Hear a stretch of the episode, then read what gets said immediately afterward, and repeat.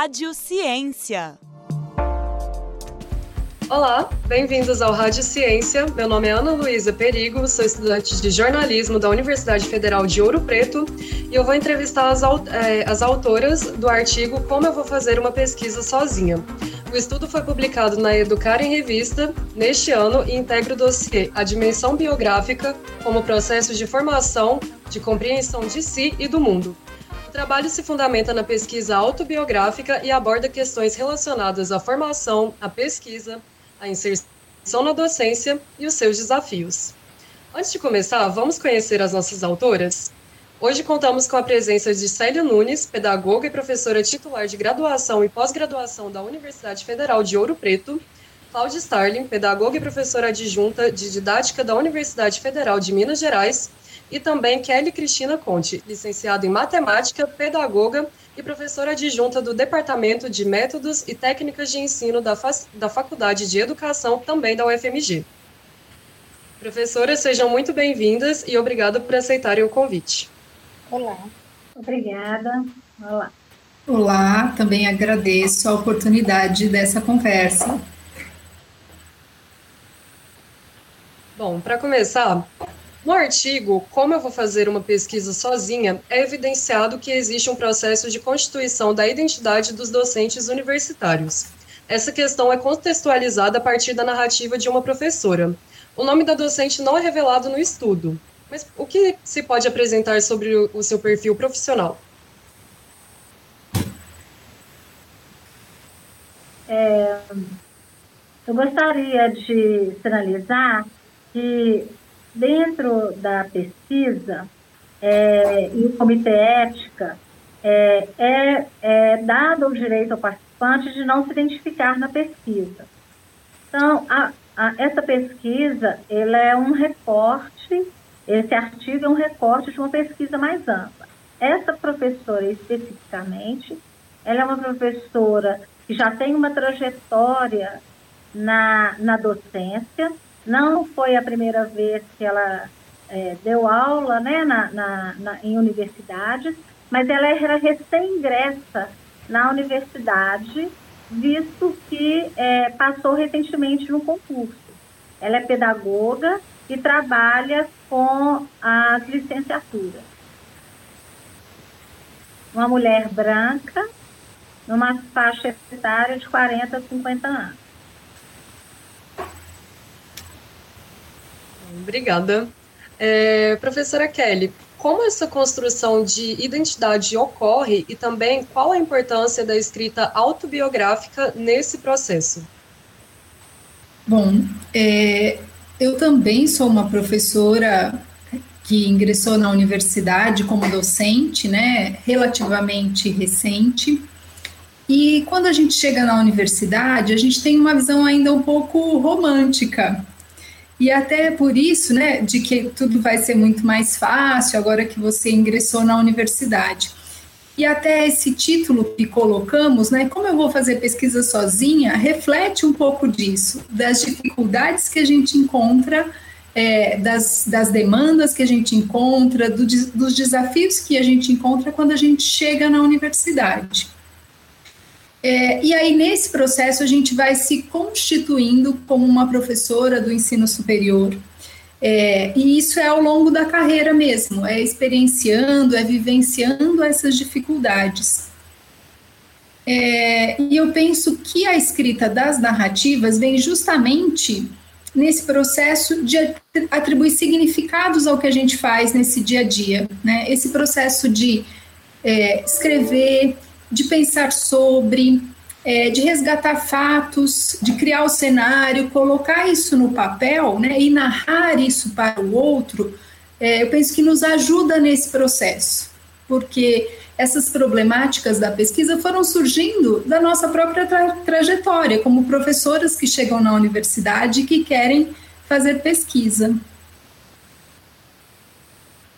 É importante a gente pensar também, né, completando o que Kelly apresenta, que essa, essa construção da identidade né, que a gente faz no texto, ela não cessa nunca, né? Não só, no caso, nosso encontro de nós três é interessante porque né, somos é, com trajetórias diferenciadas, né, mas todas professoras universitárias que, né, de certa forma, passamos a trabalhar com a pós-graduação.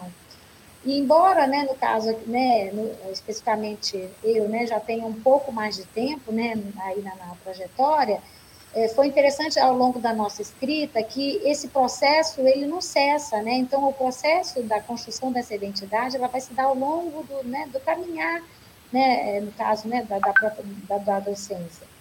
E aí os desafios eles vão é, aparecendo, é, às vezes modificando, mas o desafio ele não cessa, né? Então por isso é, foi muito bonito assim a nossa escrita, porque ela cada uma em momentos né, distintos, mas é, é uma, uma questão nuclear, que é, afinal de contas, eu me sinto sozinha, né, como professora, pesquisadora dentro de uma instituição, então, eu fiquei relembrando isso esses dias, como que foi o processo da nossa escrita desse artigo.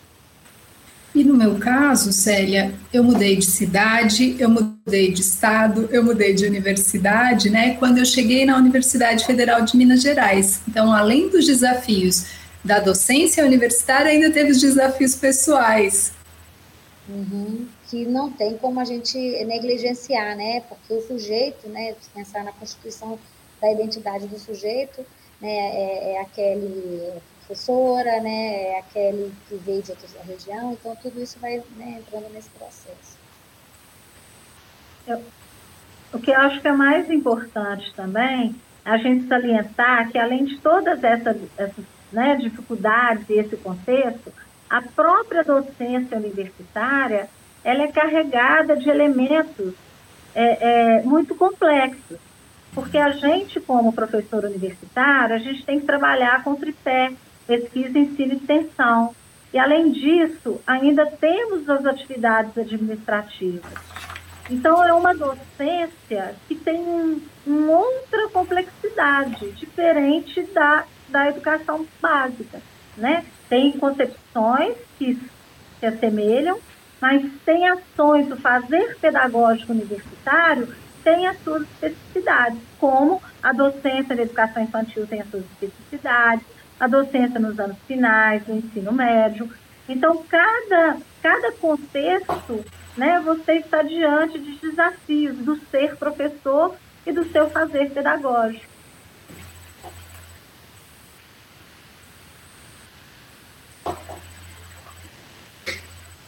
Obrigada, professoras. É... Então, a docência universitária é um ponto-chave do trabalho, né? E a partir da inserção na pós-graduação, qual que é a relação entre ensino, pesquisa e extensão?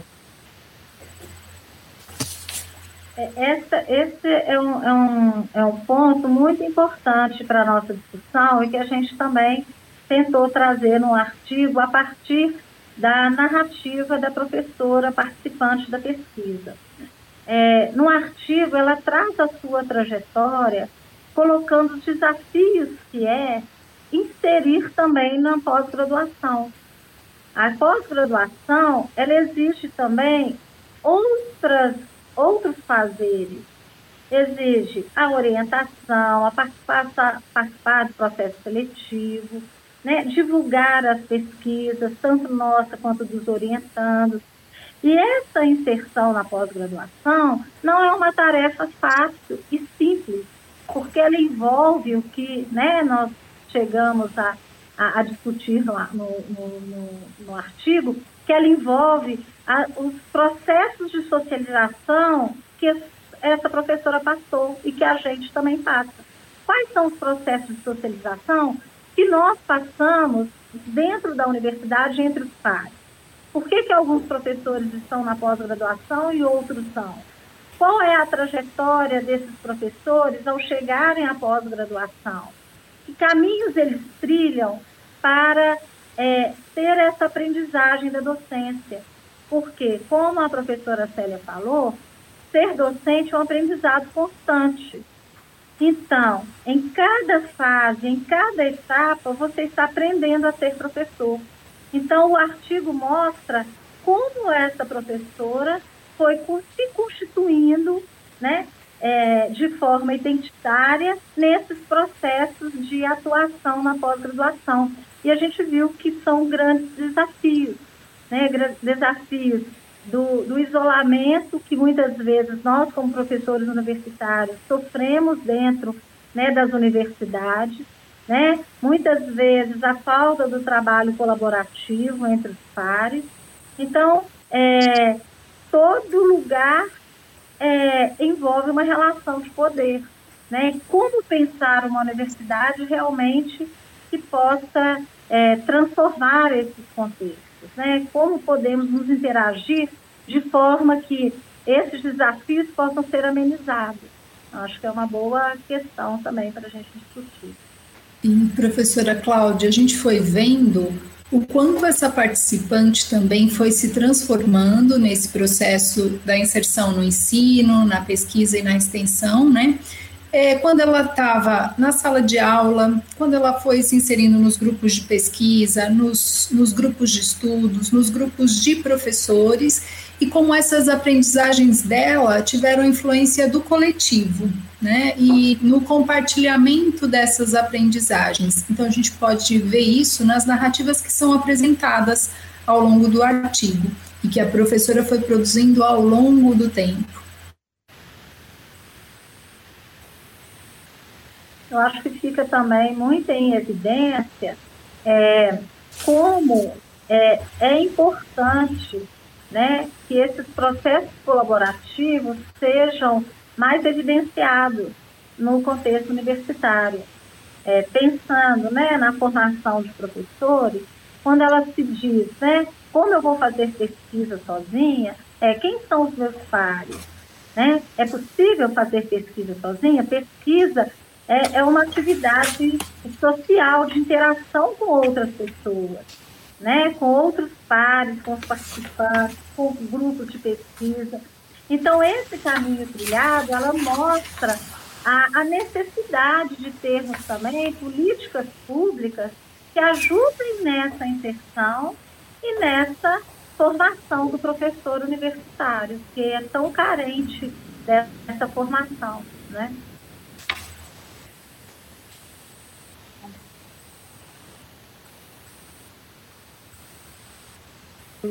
Professora Célia, para você, qual que é a principal diferença entre as experiências vividas em pesquisa e orientação? E como que é estabelecido um processo dialógico entre o orientador e o orientando?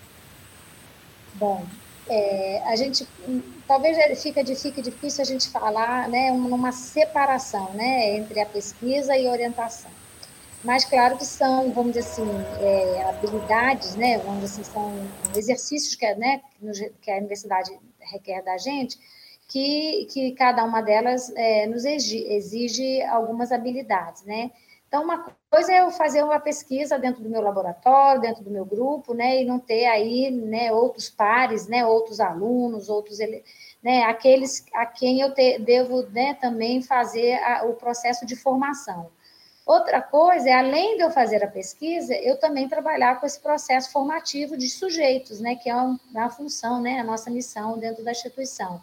Então, quando a gente vai pensar né, na questão né, da pesquisa e orientação, é, elementos, assim, pelo menos na minha trajetória, totalmente integrados, né? É, o, o, fazer pesquisa, o pesquisar, né, a meu ver, ele está diretamente é, ligado com a formação de sujeitos, né? Então, geralmente a gente trabalha né, no desenvolvimento de pesquisa com outras pessoas, como a Cláudia falou, com os pares, né? E esses pares incluindo aí também os orientandos, seja lá da iniciação científica, né? Seja os orientandos da especialização, se eu tiver, do mestrado, do doutorado, enfim. Então, é um processo em que eles, na verdade, eles são integrados, né? Então, você vai pesquisando e vai trabalhando a orientação. E aí, pensando, né, é, nessa, nesse diálogo, né, nesse processo dialógico, né, entre orientador e orientando, né, que mais ou menos eu acho que é isso, né, a gente sempre tem acompanhado, né, é, muitos, é, é um processo muito desafiador, né, muito desafiador, é um processo de grande crescimento, né, é, eu digo mesmo assim, é, o aluno, ele, obviamente, ele também está né, tá se formando, mas eu não consigo pensar que o, que o orientador também não esteja se formando durante esse processo. E aí, obviamente, né, a relação que vai ser estabelecida é, vai estar diretamente também ligada né, com a, a própria formação do orientador, né, com a, as experiências vivenciadas né, por esse orientador. Então, é muito comum, eu, eu me pego às vezes junto com os orientadores e falo assim, não, olha, eu vou falar uma coisa que meu orientador sempre me falava, quer dizer, meu orientador já ficou para trás há mais de 20 anos, entendeu? Porque eles acabam, de certa forma, é, nos é, contribuindo na formação da nossa identidade, né? E é muito interessante porque a gente também começa a ver, né, os nossos orientandos, né, que já saíram, e eles acabam também é, é, implementando muitas práticas que, quando eu me vejo, eu falo assim, opa, sou eu, entendeu? Até de vocabulário, eu já percebi, né, como eles acabam incorporando vocabulários que você costuma né, usar né, como uma prática, e de repente você está vendo ali. Outro dia eu vi uma cena dessa no nosso grupo de pesquisa, era uma, uma orientando, que já está terminando o doutorado, ela conversava com a, com a aluna da iniciação científica, parecia, eu falei, meu Deus, parece eu falando, até as pausas. Então, obviamente, né, a meu ver, tem que ser um processo de parceria, né, de coleguismo, né, de, de e obviamente para você conseguir é, avançar, não só tornar né, essa relação boa para, os, para o orientando, né, mas também para o orientador, né, considerando né, que a prática de pesquisa né, é, é um, ela requer aí né, é, muito trabalho, muitas vezes muito solitária, né, a prática da pesquisa. Então, se você é, não consegue, né, a, né, já com todos esses desafios, estabelecer uma relação é, dialógica, né, de respeitosa, né, de parceria, tudo isso acaba dificultando, né? Então, era mais ou menos isso que eu tenho pensado, tenho aprendido muito, né, na relação com os meus orientantes. Eu eu até a minha inserção na universidade, eu era orientada pelos meus orientadores. E eu considero que eu estou nesse processo de aprender a ser orientadora. Né? Estou nesse papel recém, é, relativamente pouco tempo. E como a professora Célia falou, a gente aprende muito nesse processo. Eu acho que eu estou, assim, começando nesse aprendizado com os meus orientandos e quando ela diz, né, que depois ela se vê em ações, em palavras, eu fui rememorando isso também, né? Então, na realidade, eu estou fazendo uma narrativa é, a partir disso que a professora Célia falou do meu processo de desse desse processo dialógico entre orientador e orientando. É importante também a gente salientar que esse processo também é um processo doído, sofrido. Né? O aluno sofre, o orientando sofre, nós também sofremos. Né? Por quê? Porque são muitos embates que tem uma pesquisa, e aí, né, levando a discussão para a gente que faz pesquisa no campo das, da pesquisa autobiográfica, que é mais uma variável, né? Porque nesse campo de pesquisa, é, a gente narra nossas, a gente narra as nossas histórias, os nossos orientandos narram suas histórias, e os participantes da pesquisa narram suas histórias. Então, é, na UFMG, eu participo, né, junto com Kelly, é, do grupo que chama Lapensi, que é um grupo de estudos, né, um laboratório de pesquisa envolvendo experiências de formação e narrativas de si. Então, é, falando um pouco da minha narrativa, todos os meus orientandos fazem pesquisa na linha autobiográfica. E, e, são muitos conflitos, porque a gente trabalha com trajetórias de pessoas, e essa trajetória é rica, é a vida da pessoa. Então, não é só um dado que a gente tem ali, a gente tem histórias de vida, de emoção, então tem entrevistas narrativas, né, que, que a gente chora, né, e tem trabalhos em grupos, né, que, que, que, que, que há muita emoção, muita alegria. Então, é um novo jeito de fazer pesquisa, se pensando nessa perspectiva mais distante da é, que a pesquisa sempre às vezes foi vista tradicionalmente, como se a gente fosse lá, ouvisse o professor e depois falasse do professor. Não é essa perspectiva que esse artigo é, é, dialoga. Este artigo ele dialoga com uma, pers uma perspectiva de pesquisa, que é a pesquisa formação, né? Que esses participantes eles tratam né, de suas histórias, de seus saberes, das suas relações e toda relação e todo rememorar, né, tem sofrimento também.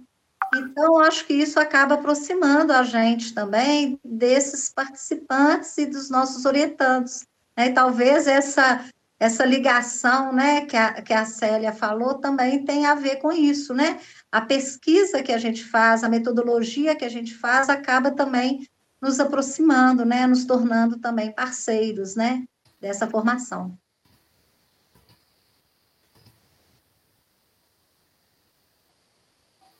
É, ainda a respeito né, da docência e formação, mas também sobre pesquisa, como você, professora Cláudia, pensa a relação entre esses pilares e a narrativa autobiográfica?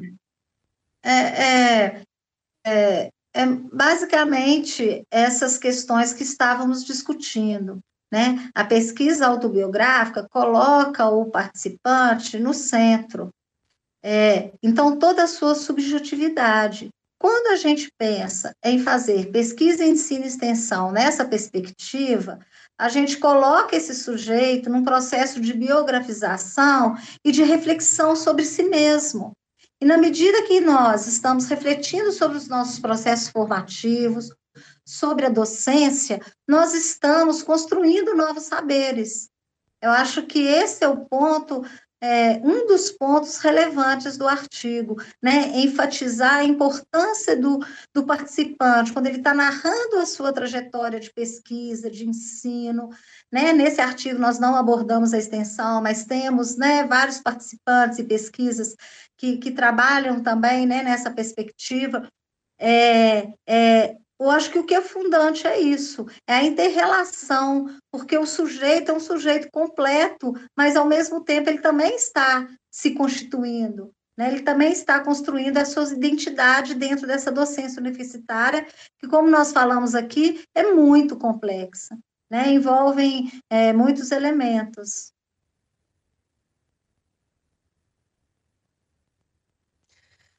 A pesquisa é constituída por diversos caminhos e, a partir das análises das narrativas da professora inserida no processo de pós-graduação, surgem algumas dúvidas e anseios sobre como pesquis pesquisar sozinha. Professora Cláudia, como relacionamentos no meio de pesquisadores e reconhecimento afetam as atividades de docência? É, este foi um ponto que Célia e Kelly, né, na hora das análises, a gente mais debateu, porque escrever um artigo é também fazer parcerias, como a professora Célia falou no início.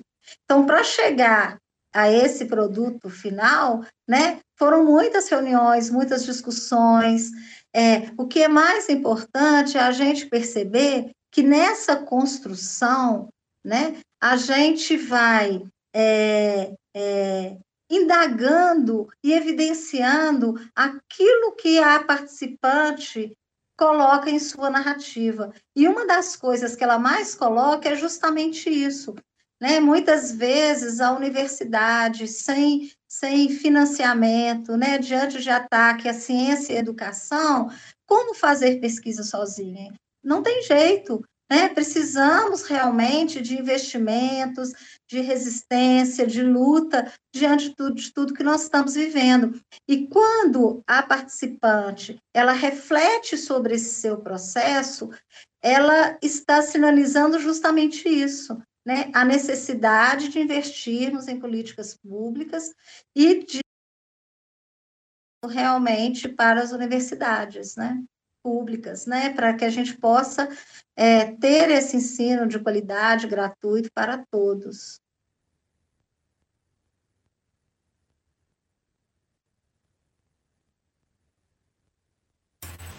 Célia.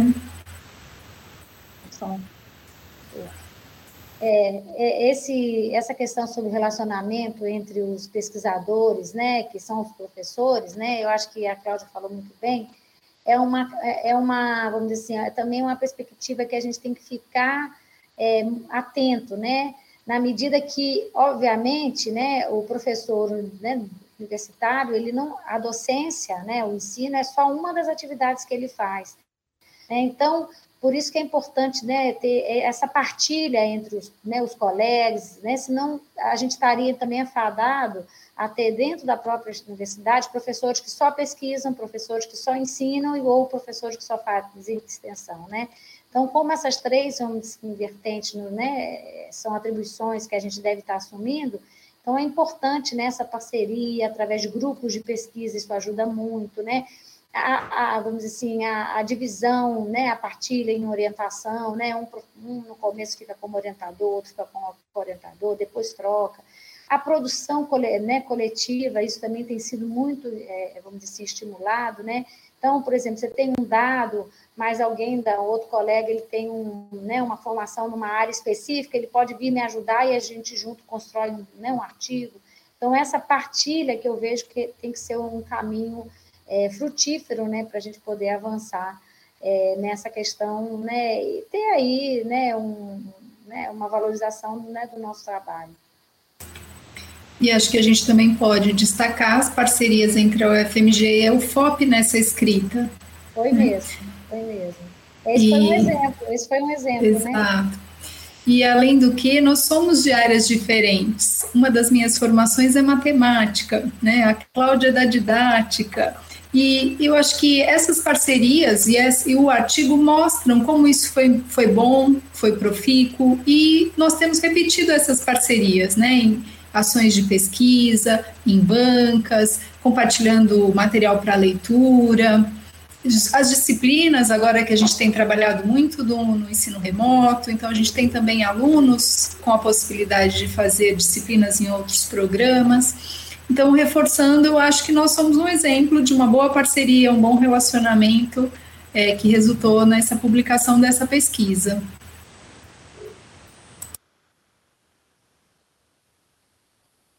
É, no estudo de vocês, a luta contra os cortes em, em pesquisa e os, o sucateamento né, das universidades públicas são pontos destacados. Para você, professora Kelly, existe uma relação entre o ataque à autonomia universitária e a inserção de profissionais na docência? Olha, é, a universidade vem realmente enfrentando muitos ataques, muitos cortes, é, em especial nos últimos anos, em relação às condições de trabalho, aposentadoria, a reajustes, a própria carreira docente, porque isso já é um reflexo de algo que a professora Cláudia comentou, é, as políticas de formação de docentes para o ensino superior, né, que carecem de avanços, carecem de investimentos, porque isso poderia resultar em melhorias para a educação básica, né, para uma educação mais democrática. É, e todas, de todas as formas possíveis, a gente tem denunciado isso, tem deixado registrado o quanto isso tem sido ruim para o ensino, para a pesquisa e para a extensão, né? Todos esses cortes. Não somos só nós pesquisadoras falando, né? A mídia, os nossos colegas, todos temos tentado denunciar esses ataques, né? E tentando é, melhorias para a nossa carreira. É, em relação à formação, né, esses ataques, a não formação, né, não, a não existência de políticas públicas específicas para quem dá aula no ensino superior é, já é uma forma de escoteamento das universidades, né? Porque para é, quem pode ser professor universitário? Quem faz mestrado, quem faz doutorado, e como o ensino é tratado nos cursos de mestrado e doutorado.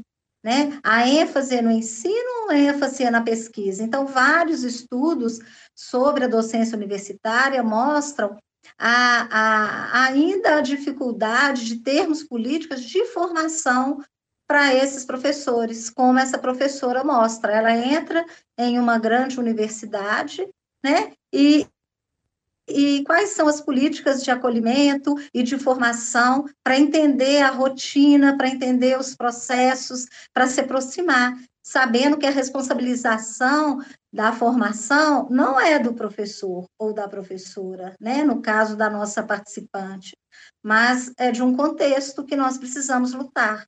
Né, para não cair nesse discurso, ah, não, então o professor do ensino superior, ele é, é, não tem uma formação e a, a responsabilidade é dele. Não, né, então os professores, nós professores, né, da, da universidade, é, precisamos e queremos, né, políticas de formação. Então, acho que cai nisso, né, é, diante de ataques à ciência e à educação, com certeza a formação também fica prejudicada, né?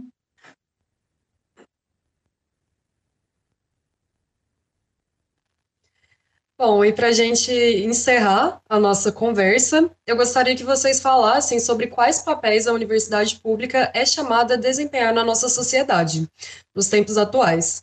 É, vamos começar com a professora Cláudia, depois a professora Kelly e posteriormente a professora Célia. É interessante esse tema, justamente porque se nós pensarmos né, na responsabilidade social da universidade, ela, ela tem um foco também na formação. Dentre várias finalidades da universidade, uma delas é a formação e a formação daquele futuro profissional e a formação de quem está na formação. Então, é fundamental que a gente pense a, a formação como um, um, um, eixo fundante da responsabilidade social da universi universitária, né? para que a gente possa ter uma sociedade realmente democrática, né? uma sociedade, uma universidade que possa realmente corresponder aos anseios né? diante de tanta injustiça que estamos vivendo. Então, acho que para que serve a universidade? Né? Não é só para difundir conhecimento, né? Não é uma universidade em termos de transmissão, mas é construção, construção de conhecimento, de diversidade, de, de propostas, né? Para que a gente possa realmente, é, né? Ajudar a transformar, né? A, a sociedade. Qual, univers, qual sociedade queremos? Né? Então, acho que são discussões fundantes e importantes, né, que esse artigo também traz, da responsabilidade, né, é, social da universidade na formação, que foi o que a gente, né, enfatizou. Pensando na tríade, né, ensino, pesquisa e extensão, e da forma como que a gente vê isso de forma muito indissociável é, eu penso que a universidade, além desse papel da formação destacado pela professora Cláudia, é, tenho notado um papel importante no apoio aos professores nesses tempos de pandemia, né?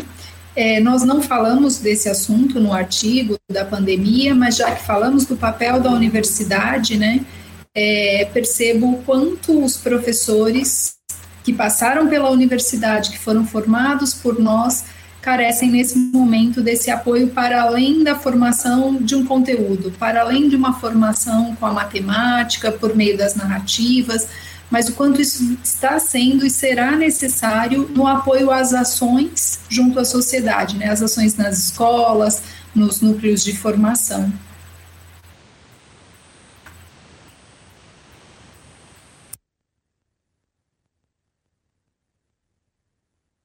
Professora, microfone. Então, o que, a gente vai perceber, né? É que qual é a função, então, realmente da, da universidade, né? Ela tem esse papel que a gente diria, né? Esse papel social, né? Não que não, não é de transformar, por exemplo, né? E singularizar o ensino como né, aquele processo de transferência de conhecimento, né? Ele vem, ela, o papel da universidade é justamente pensar na formação né, de sujeitos, né, de, cidadãos né, críticos, socialmente inseridos dentro de seus contextos. Né?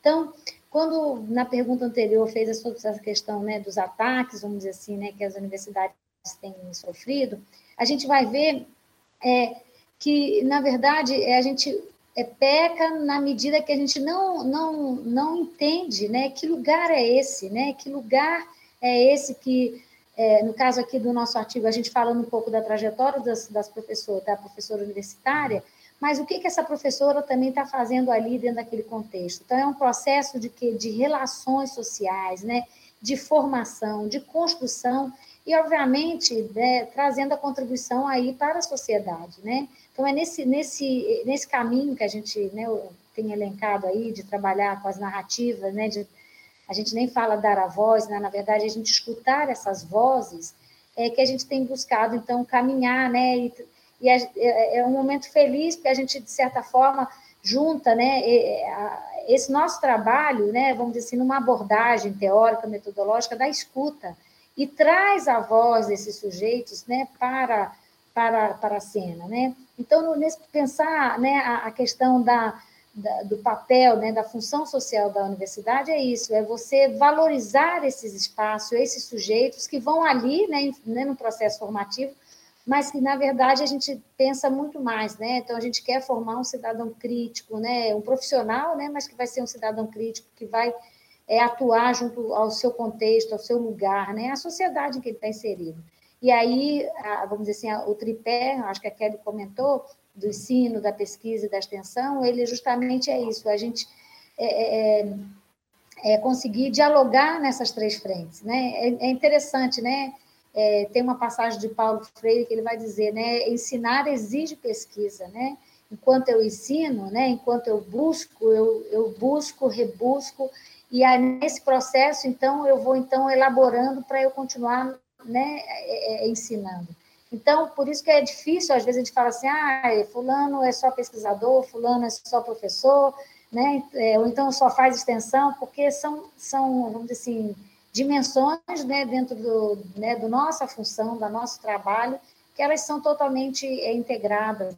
Né? Então, eu vou, eu faço uma investigação, dessa investigação eu já estou na sala levando os exemplos, discutindo com os alunos, daqui a pouco já estou na comunidade, né, levando aquilo que eu estou produzindo, mas também ouvindo e trazendo de volta, é como se fosse um processo integrado.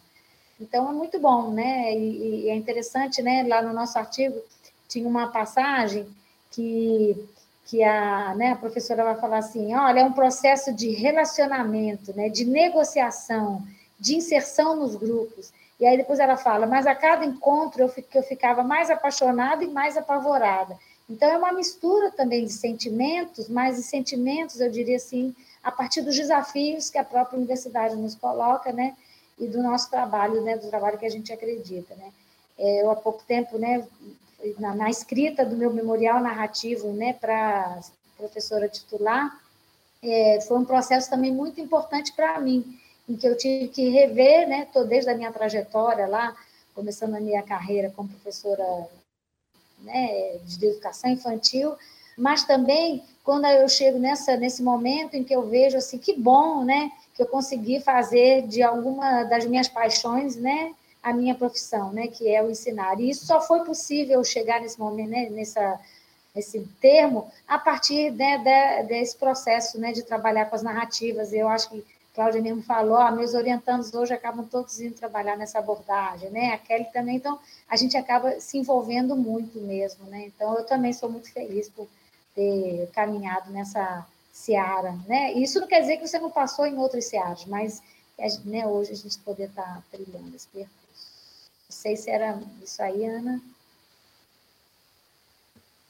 Isso mesmo, muito obrigada. É, eu queria agradecer mais uma vez, professora é, Claudia Starling, professora Kelly Cristina Conte e professora Célia Nunes. É, a gente agradece de novo o convite, é, a participação de vocês. Muito obrigada por terem aceitado participar do, desse episódio do Rádio Ciência. Com certeza contribuiu muito para a gente e também para quem está assistindo a gente ou vai nos ouvir. É, se vocês quiserem fazer alguma consideração final, fique à vontade. É, eu acho que eu só gostaria de fazer uma consideração final, né, para quem está nos ouvindo, que ser professora é muito bom, né, não é vocação, é muito estudo, né, é, é pensar nessa construção identitária, mas que também tem muito amor, né, e eu acho que que é isso que a gente também está precisando. Né? Então, assim, que a gente, é, né, o ser professor como um, um, também um prazer, né? também como ser estar na profissão de peito aberto e sempre na luta e na resistência. Então, é isso. Eu queria então aproveitar também mais uma vez, né, parabenizar aí, né, a equipe, né, por esse, né, esse roteiro aí, esse trabalho da Rádio Ciência, né, buscando valorizar né, os trabalhos né, das universidades. Eu acho que esse é um papel nosso, um papel da universidade, especializar aquilo que está sendo produzido, né?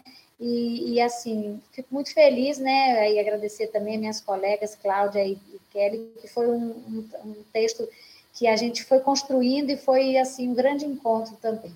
É, muito obrigada aí, Ana Luísa, por ter nos recebido e conduzido essa, essa entrevista. Também agradeço essa possibilidade dessa conversa. Quero deixar o convite a quem nos ouve, a quem nos assiste, assiste para acessar nosso artigo. E quem sabe futuramente temos novas parcerias com outros colegas do ensino superior, com professores da escola básica, com outras parcerias na área das narrativas. Então, deixo o convite aqui para acessar. Acredito que, que a Rádio Ciência deve disponibilizar o link aqui, né, para o acesso. Mais uma vez, muito obrigada. E para você que está assistindo a gente, acompanhe as produções da Rádio UFOP Educativa por meio do site radio.ufop.br e também nas redes sociais. Nosso Instagram é arroba e no Facebook Rádio FOP nos principais, nos principais tocadores de podcast, procure por UFOPcast. Até mais. Rádio FOP Educativa 106.3 FM